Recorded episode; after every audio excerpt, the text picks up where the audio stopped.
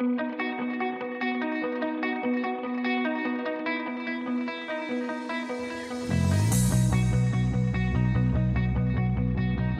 is the Breakfast Wrap with John Moore.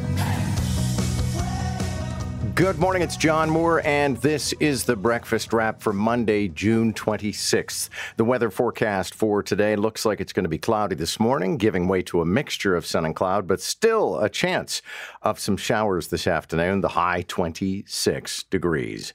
Here are the five things you need to know. Number one, it's election day in Toronto. Number two, celebration and protest erupt during Canada's largest pride parade in Toronto. Number three, the Russia revolt ends, but big questions about the future of Vladimir Putin and the war in Ukraine. Number four, Montreal now has the poorest air quality in the world as wildfires continue. And number five, Sarah Ferguson, Duchess of York, is recovering after a breast cancer operation. The Breakfast Wrap with John Moore. 507 on a Monday morning. The little rumble of uh, thunder moving across southern Ontario over the last couple of hours. And still a possibility of another thunderstorm, but um, it, you know it's always interesting when there's there's something going to be fundamentally dramatic about a thunderstorm, and when it rolls across the city in the late night hours and early morning hours following a grand celebration, and on the morning where we are, one hopes anyway, reporting to the polls and uh, electing a new mayor. There is something uh, portentous potentially about it. Today is election day, and I don't have a heck of a lot to offer because, as you know, I don't endorse, I don't recommend. Um, I'm a big believer in you making up your own mind. And, you know, whenever people say, oh, all the candidates are the same, no, they're not. They're all crooks. No, they're not. Uh, we've got some, I think, very qualified people running to be the mayor of Toronto. And I include on that list Molly the dog, because I think Molly would be uh, sensational. But no, um, you have been offered very divergent policies, very divergent leadership styles. Um, you cannot say that you have not been offered a menu when there are there were 102. I think four of them have dropped out, not, perhaps not officially, and all of their names are still on the ballot. So there will be 102. Somebody compared the ballot to a cafeteria tray. I said it's absolutely enormous. And we got to the point where candidates are naming the number so that you don't have to run through the whole list and go, look, what was alphabetical? What was that? Okay, that, per- okay, good, got it. Um, there are polls out this morning, but it's not only our policy, but it's also the law. You can't report on polls on election day. And that's fine. You know, if like, make up your mind who would you like to be the mayor of Toronto? Instead of this, you know, Cartesian math that people are doing, well, you know, I like this person, but I'm going to vote there and then it puts my weight here and then I could beat the other. Just just choose the candidate that you want. Yesterday and this weekend were the closing pitches of the various candidates including, to the best of my knowledge, all of the top seven that we've talked about a great deal. We spoke with all of them, not all of them actually. Olivia Chow did not come into studio to declare that she was running, but she did close things up on Friday by being the last candidate to appear on our show. To the best of my knowledge, all of the top seven candidates appeared somewhere in the Pride parade yesterday. And now they wake up this morning, and by the time they go to bed, one of them is going to be the mayor. In a sea of people and rainbows, most mayoral candidates showed their pride for last minute votes. The frontrunner since the start of the campaign, Olivia Chow, hasn't said how much she may raise property taxes, and yet she remains in the lead. My message of coming together to build a city that's more affordable, caring, and safer for everyone, where everyone belongs, just like today at Pride. After Toronto saw Rob Ford and John Tory at the helm, if Chow wins, it will be the first time in over a decade a left leaning progressive has taken power in the city's top job. How are you? Anna Bailão has pitched herself as the one to work with others, and the endorsement by Tory seems to have given her a boost. But is it too late? It's the momentum growing, and it's the hard work of the team as well. But there's no question that having mayors that have done the job, I think residents feel it's really important. This race is not over. It is far from being over. Premier Doug Ford's pick is former police chief Mark Saunders, who has vowed to invest in police and freeze taxes. In North York today, saying there are more people who want to stop Chow than support her, and it's time for vote splitting to stop. These are good people who love their communities, and these are just amazing people overall. But Brad, Mitzie, and Anthony are not going to be able to beat Olivia Chow. I can. No candidates have openly discussed joining forces in recent days. Furey, who made earlier headlines in the campaign for speaking out against city funded safe drug consumption kits, says he too feels momentum. I have a lot of respect for Mark Saunders. I mean, we do see in those polling numbers that, that I think a lot of center right voters are gravitating towards me because they see me as, as, as, the authentic, passionate voice for these issues. Bradford, Hunter, and Matlow haven't stopped campaigning. Torontonians know, though, that not only do I have the most realistic plan to fix this city and make it work for people, but I also will take a stand for Toronto when Doug Ford bullies our city. I know that you know that this city needs change, and that is what I represent. Knowing the race isn't over until it's over. And that's uh, Beth McDonnell reporting on the final day of campaigning. Candidates will make appearances today, but you know it's mostly that uh, performative nonsense where they make a big deal out of introducing their ballot into the machine. Not quite as what would one say redolent with meaning as the old paper ballot that you would uh, then fold and put into a box. But listen, the polls open at 10 this morning. They will close at 8 o'clock tonight. There'll probably be various hiccups at one point or another. I don't think there's going to be a lot of shenanigans. Um, probably some polls, if there are still lineups, will end up extending their hours. But the computers will have a data dump shortly after 8 o'clock. And we will have all of the coverage for you right here on News Talk 1010. Jim Richards is anchoring that. Shelley Carroll, longtime friend of News Talk 1010 and this show, city councilor, former budget chief, is going to be in on the coverage as well to provide some perspective. And Mark Towhey, who knows a thing or two about a municipal election, having been the guy who was instrumental in electing Rob Ford mayor of Toronto and then serving as his chief of staff until in that uh, unfortunate and unceremonious um, ritual uh, was handed a box with a house plant in it and told to go to his car. And that was uh, his last day as uh, chief of staff to Rob Ford. So it's 514, and you would have heard an awful lot of the background noise in some of those clips of Pride, because most of the major candidates were at Pride. And we'll put a fine cap on Pride celebrations in just a moment. But what a glorious day. The weather was beautiful. The crowds were enormous. And the parade was a heck of a lot of fun. Um, in just a moment, going to check on traffic and uh, get you where you're going. And then this Clydesdale Wagon of Fun is going to continue all morning. Well, not all morning, actually. I'm going to get out of here at 9, but that's okay. To the best of my knowledge, and Ben, who's producing the show today, is Jerry Agar back today? Yes? All right. We'll look forward to that. So I know that um, Mark Towhey was insisting he would come back rested and mellow.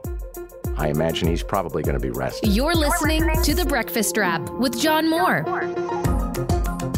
Yeah, and a few things in the five things you need to know that probably need a little bit of enhancement.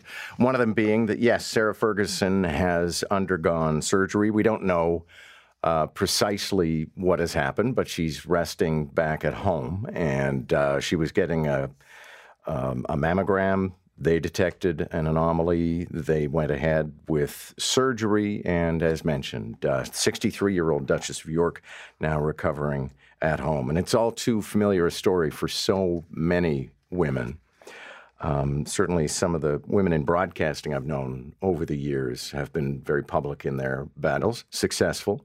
Wendy Mesley and Maureen Holloway jointly host a podcast called Women of Ill Repute. And when they met, they suddenly realized they had so many things in common, including the fact that they were both breast cancer survivors.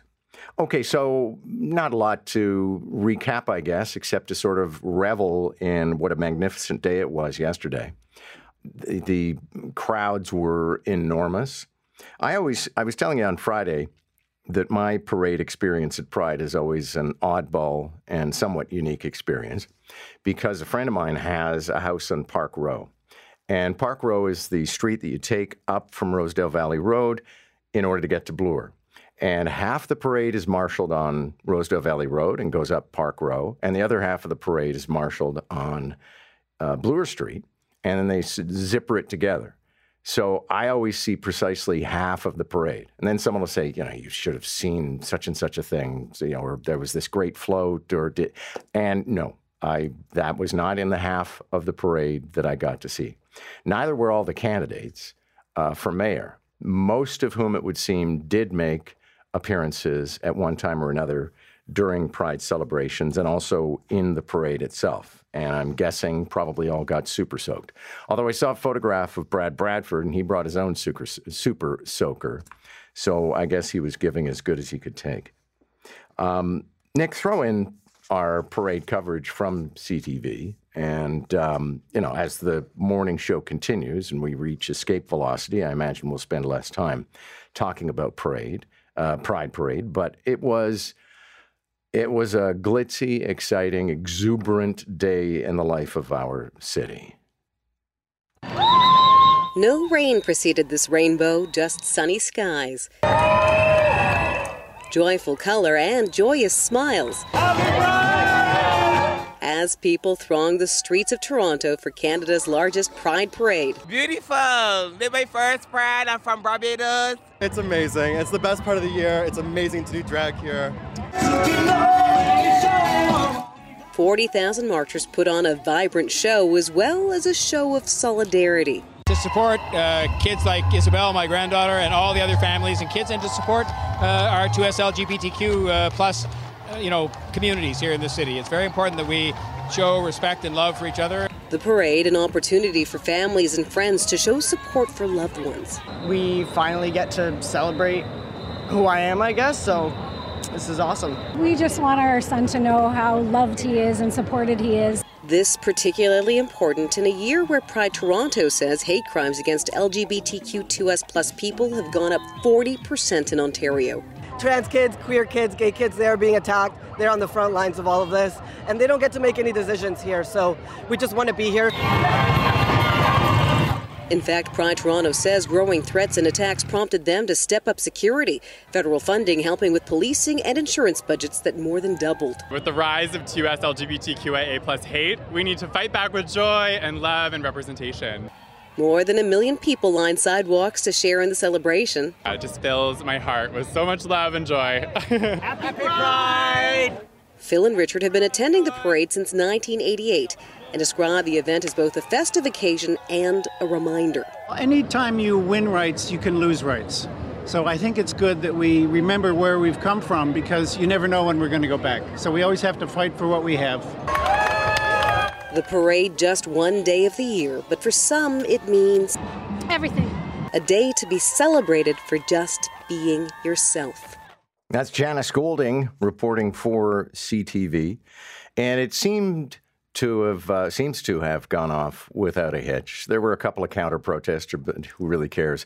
And to those of you who you know endeavored to find the grotty old naked guys, yes, there were about a half dozen. Congratulations, you found them.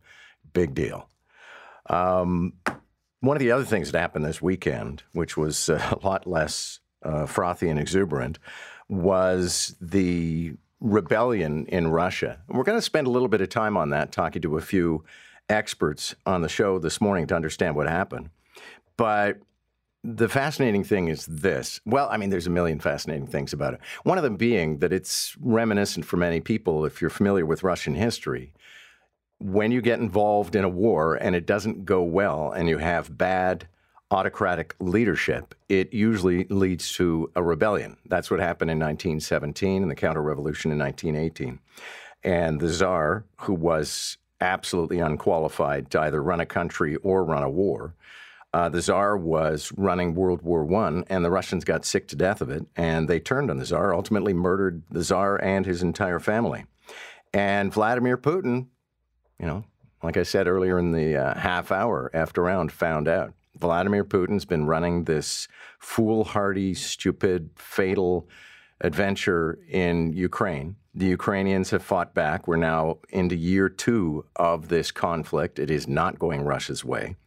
And the guy he hired to do the dirty work turned on him. Now, that didn't last very long, but Vladimir Putin had to flee the capital. And now, what happens when the guy who runs Wagner Group goes to Belarus and is no longer running the war in Ukraine? You know, that has to be of some encouragement to Ukrainians who are fighting for the very existence of their country.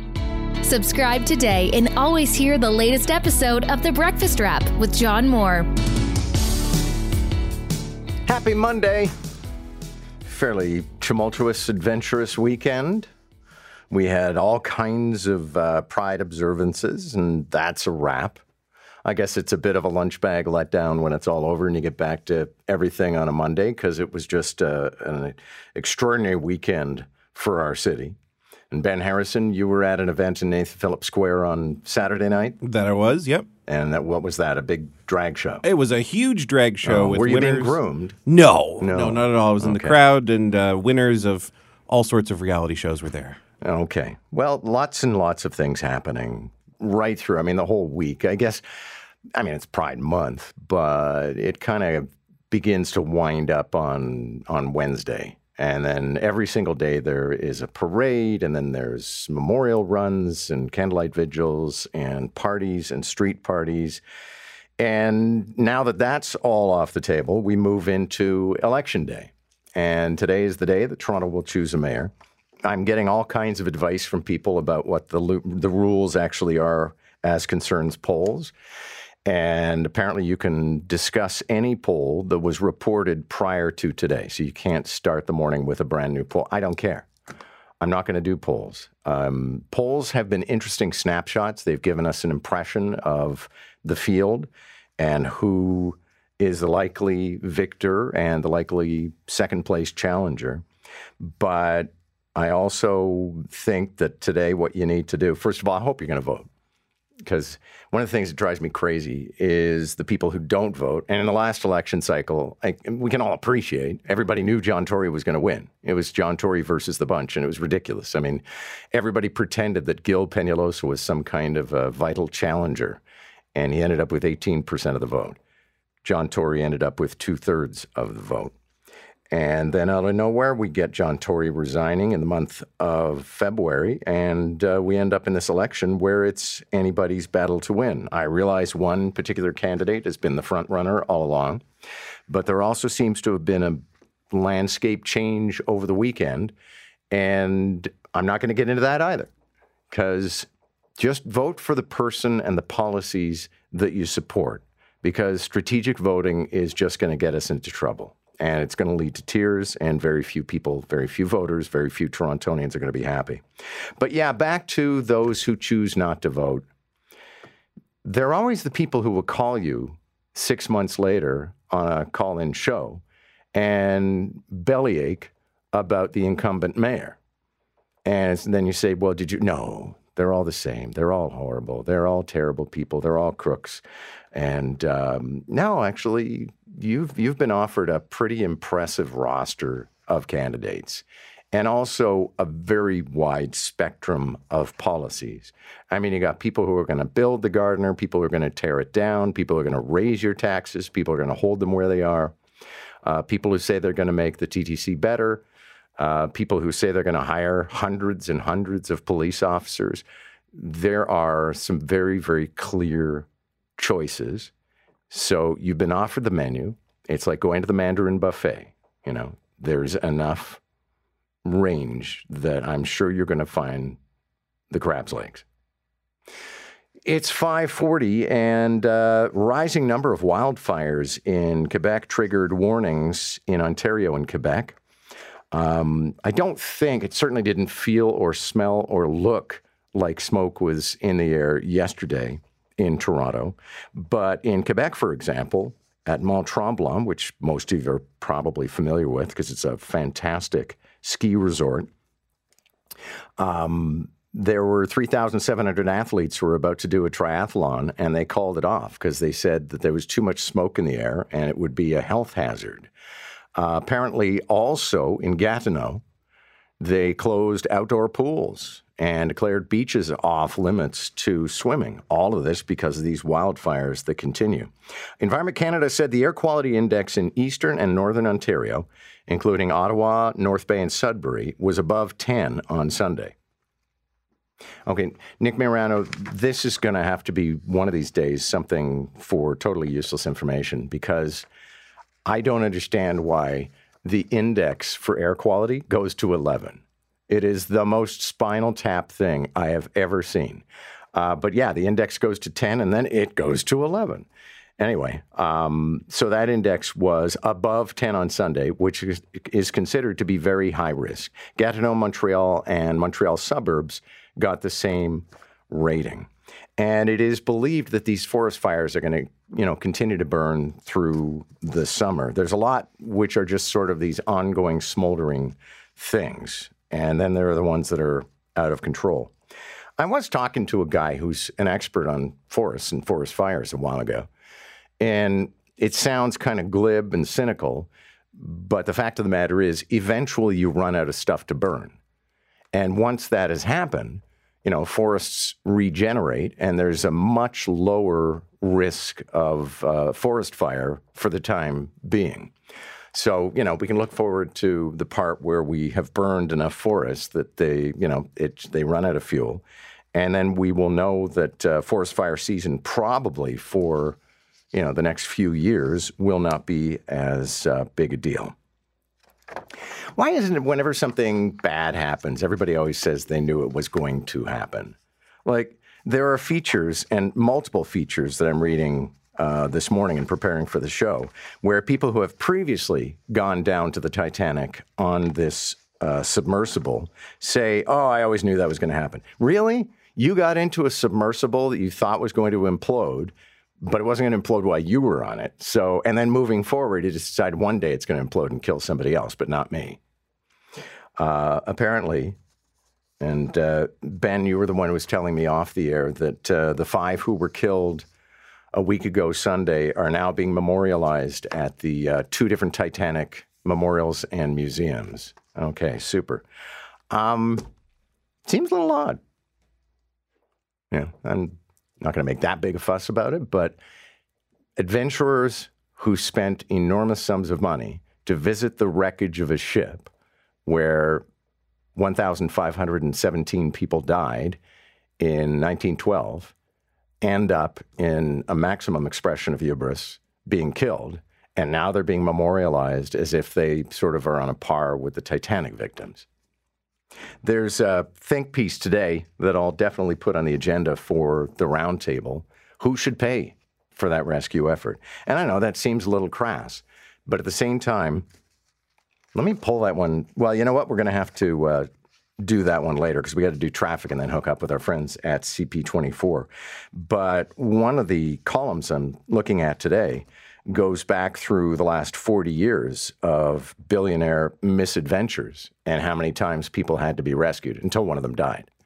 Amongst other things we're talking about this morning, um, one of the royals being in somewhat of a surprise diagnosed with cancer but under treatment, and Sarah Ferguson apparently is going to be okay.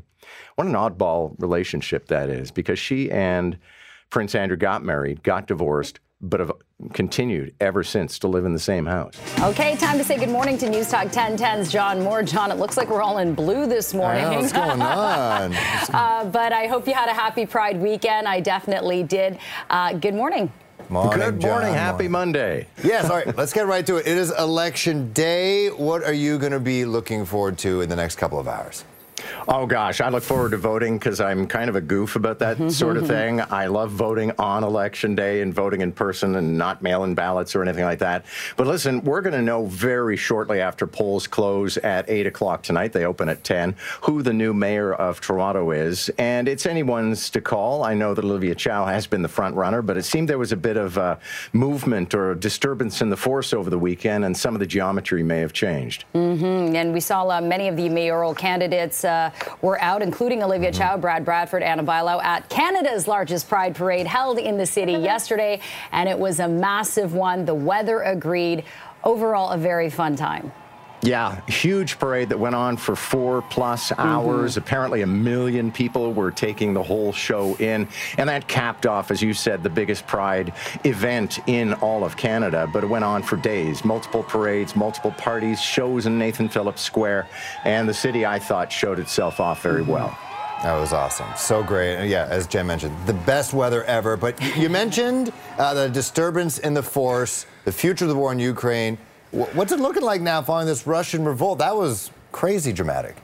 Yeah, I mean, a lot of people were watching Russia on the weekend wondering, is this the end of Vladimir Putin? He did flee the capital for a while. Mm. But the guy who heads up Wagner Group, which is a mercenary army that has been doing the dirty work in Ukraine on behalf of Vladimir Putin, decided to march on Russia itself. It came undone fairly quickly, but a lot of experts are saying clearly Vladimir Putin is much, much weakened by all of this. And then the question you have to ask yourself is if Wagner Group is off the table, I know their troops were sent back into Ukraine, but with without this leader in charge. Mm-hmm. How does that affect the future of the war in Ukraine?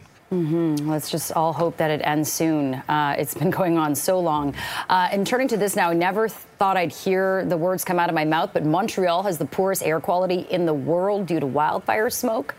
Yeah, we seem to be in the clear yesterday, but wildfire smoke is probably going to be a factor in a lot of cities in southern Canada for a good long time this summer. Montreal, worst air quality in the world. They actually, the index goes to 11, can't quite figure that out, but it was over 10.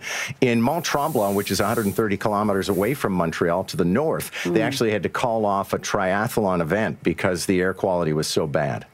Eesh, that's no, yeah, it burns, it burns, definitely burns. Okay, well, the Duchess of York recovering after undergoing an operation. I didn't even hear anything about this. Normally the royals are very tight-lipped.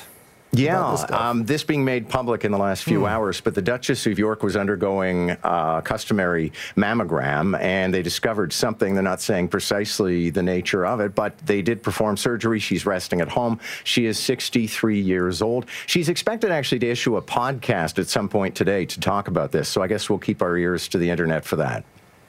Okay, well, let's wish her a fast recovery. News Talk 1010's John Moore. Have a great Monday and a good week, John. We'll chat with you tomorrow. Thank you.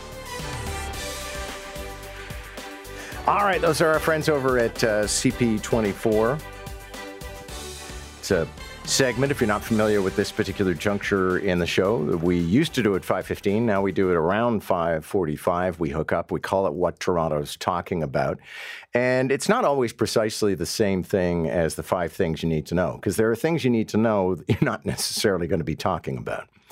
Um, but yeah, we like to hit on the things that we think people are going to be talking about. And certainly, this being election day and then the outcome of that election, people are going to be talking about that today. And I am mindful, incidentally, that a lot of you listening don't actually live in Toronto or pay taxes in Toronto. And this election has possibly been a great big bore. So that's okay. I also have the feeling that we're going to choose a mayor today and then we're going to kind of move on. I'm looking forward to everything tamping down for the summer.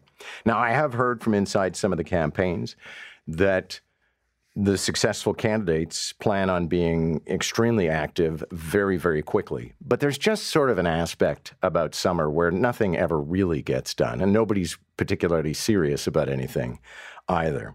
But yeah, the new mayor will have to arrive, have to decide whether or not they're going to keep the staff.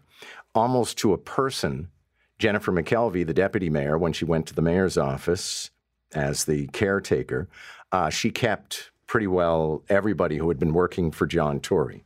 But I would imagine other would be mayors have their own ideas about who they want to be working for them. And so you got to appoint your staff, you have to appoint committees. You have to balance things out. Obviously, there's been a great rivalry, but I would imagine no matter who the victor is, they'll probably very quickly reach out to the sitting city councilors who ran for mayor and um, you know try and consolidate their support. And uh, then we'll see where you know where this I, I don't know not where the city is headed. I don't think this is exactly like turning a ship around. Um, to a great degree, it's all going to be a matter of a little here, a little there. Uh, some of them are much more likely to hire a whole bunch of police officers, but generally, and, and then there's taxation. But I don't know necessarily that the character and direction of the city is going to change all that much. Chantal Hébert, she seems to have a bee in her bonnet about Pierre Poilievre. Now, I like Chantal Hébert's analysis because I find that she's a pretty good student of Canadian political history and also an astute observer in real time of what's going on on Parliament Hill and in Canadian politics. But I'll leave it to our commentators, including, incidentally, Thomas Mulcair. Normally, we do it a Mulcair Monday, and he's here at 6.50 as part of a feature where Monday to Friday we have one of our experts at 6.50. But Thomas Mulcair, being a good Quebecer, has decided to take the summer off. So we thought, what are we going to do? And then Lisa Raitt said, I could do it. And I thought, you're kidding. Really? Bring it on. Um, Lisa Raitt, former federal cabinet minister, who again I uh, think is an astute student of Canadian politics because she doesn't just approach it through the lens of a former conservative cabinet minister and say, here's why the Tories are right about everything and here's why Justin Trudeau's wrong about everything. She has some very interesting analysis. So we'll see what she has to say at 650, but we'll also see what um, who's on patrol this morning. Is Scott Reid is going to be on the morning brief? Thank you very much. Um, so Scott Reid will be here at 620. This is kind of the second broadside that Chantal Hébert has taken to Pierre Poilievre, and it's not necessarily a broadside. I mean, it's damaging, I guess, but she's just offering some perspective on how she thinks he is failing to unite the conservative movement. And the Canadians are not all that warm to his constant nasty guy approach. And so, in somewhat of an echo of a previous column, what she's pointing out is Justin Trudeau should be on the ropes. You know, Canadians get tired of any prime minister, but he's kind of exhausting. And yet, he could easily defeat Pierre Poilievre in the next election, which suggests that Pierre Poilievre's strategy is not quite working out for him. That is the breakfast wrap. Thanks a lot for listening. My name is John Moore. I hope we'll talk again soon. You've been listening to The Breakfast Wrap with John Moore. Don't forget to subscribe and get the latest episode from wherever you get your podcasts. And listen weekday mornings from 5 to 9 on News Talk 1010.